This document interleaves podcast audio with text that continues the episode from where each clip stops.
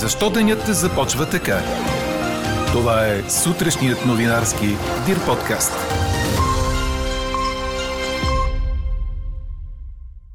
Защото след няколко часа излиза първото класиране за детските ясли и градини в София. Участват само децата, регистрирани до 7 май. Как са нарушавани трудовите ни права през изминалата година, ще обявят от КНСБ в традиционния си доклад – а може би защото трима българи ще лежат в затвора на Република Южна Африка заради внос на кокаин за над 33 милиона евро. Говори Дирбеге. Добро утро, аз съм Елена Бейкова. Чуйте подкаст новините тази сутрин. Днес се очаква стабилизиране на времето след пролетните бури през уикенда. Според синоптика на Дир подкаст Иво Некитов, температурите ще останат без съществена промяна. Минималните от 8 до 13, а максималните от 21 до 26 градуса в повечето места. Краткотрайни дъждове ще има само на отделни места около планините, предимно в Стара планина а по данни на Българската академия на науките малко преди 4,5 тази сутрин е регистрирано земетресение с магнитуд от 3,4 по Рихтер на 3 км от Кърджали. Не се съобщава трусът да е бил усетен от местните хора. Отложеното първо класиране за място в детските ясли и градини в София ще се проведе днес от 17 часа в сградата на столичната община, предаде БНР. Отлагането с няколко дни беше обяснено с това, че в част от профилите на децата липсва заявен или потвърден адрес. След протести на родители срещу отключването на електронната система, от столичната община увериха, че нови кандидатури няма да участват в класирането. Валидни ще бъдат регистрираните деца към 7 май, когато изтичаше срокът за подаване подаване на документите, обясни заместник кметът по дигитализация Генчо Керезов.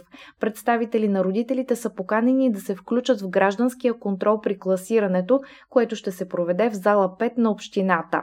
А според графика за редуване в училище, от днес присъствено ще се върнат учениците от 6, 7, 8, 10 и 11 клас, съобщи БТА. Присъственото обучение ще продължи и за учениците от 1 до 4 клас, както и за тези, които се обучават в слети паралелки и в такива, които са единствени за съответния клас на училището. Това, което очакваме да се случи преди обяд в днешния понеделник. Президентът Румен Радев ще удостои изявени български спортисти с почетния знак на президента. Отличията ще бъдат дадени на известната българска състезателка, треньорка по художествена гимнастика и хореограф Нешка Робева, олимпийският и европейски шампион по вдигане на тежести Иван Иванов, пловецът Петър Стойчев, боксьорът Кобрат Пулев и състезателката по борба Тайбей Юсеин а КНСБ ще представи годишния доклад за нарушение на трудовите права. Документът съдържа данни как са нарушавани изискванията за безопасни условия на труд, на работното време, почивките и отпуските, както и сигнали за нарушения във връзка с разпространението на COVID. Едва 3,5% от изследваните у нас проби за COVID са положителни, показват данните за последните 24 часа. 151 са новите случаи на болестта. В болница остават малко над 4800 души, а 148 са оздравелите. Ваксините поставени за денонощие са 3390. За нов ракетен обстрел в ивицата Газа в ранните часове на понеделник съобщава Reuters. Според израелски военни, сред целите на атаките е разузнавателен комплекс на групировката Хамас. Агенция Франс Прес цитира изявление на израелската армия, според което ударите са насочени срещу терористични цели в ивицата Газа.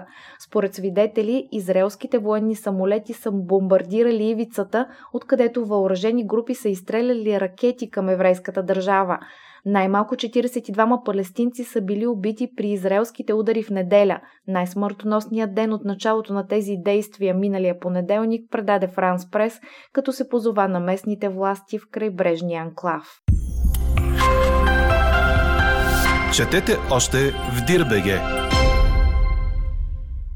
Атлетико Мадрид е на една победа от 11-та си титла в испанския футболен шампионат предаде корнер. Играчите на Диего Симеоне постигнаха драматична победа с 2 на 1 над Осасуна в предпоследния кръг, след като 10 минути преди края изоставаха в резултата. Те успяха да обърнат с голове на Ренан Луди и Луис Суарес и така запазиха първото си място преди решителните мачове. За да спечели титлата, Атлетико се нуждае от домакинска победа срещу отбора на Виля Долит в последния кръг, който ще се играе за трите точки защото в противен случай ще изпадне. Реал Мадрид е единственият друг отбор с шанс за трофея, тъй като все още е на две точки зад градския си съперник. Белия балет победи Атлетик Билбао с 1 на 0 като гост след гол на Начо. В последния кръг Реал приема Виле Реал. Чухте сутрешния новинарски Дир подкаст. Подробно по темите в подкаста четете в Дирбеге. Какво ни впечатли преди малко?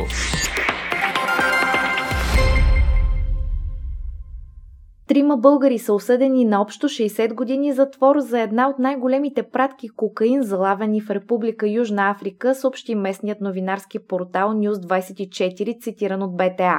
973 пакета от този вид наркотик били заловени на 1 март на плавателен съд хвърлил кот в пристанището на югозападния град Салдания. Уличната стойност на дрогата, укрита в трюма на кораба Уиндуърт, е оценена на 580 милиона ранда, близо 33,8 милиона евро.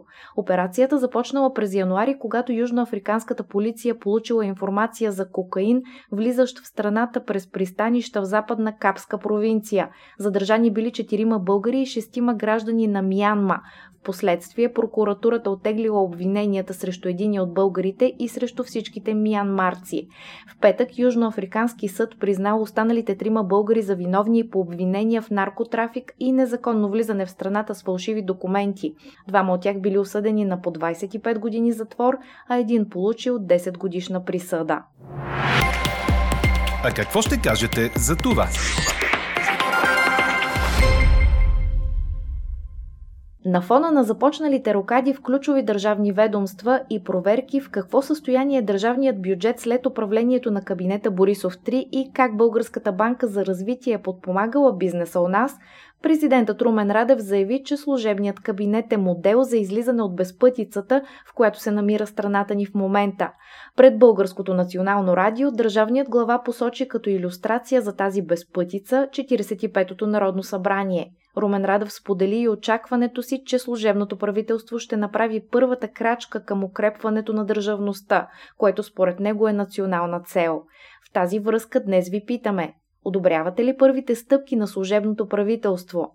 Гласувайте и коментирайте по темата в страницата на подкаста. Най-интересните ваши мнения ще цитираме в обедния новинарски подкаст точно в 12 часа. Слушайте още, гледайте повече и четете всичко Дирбеге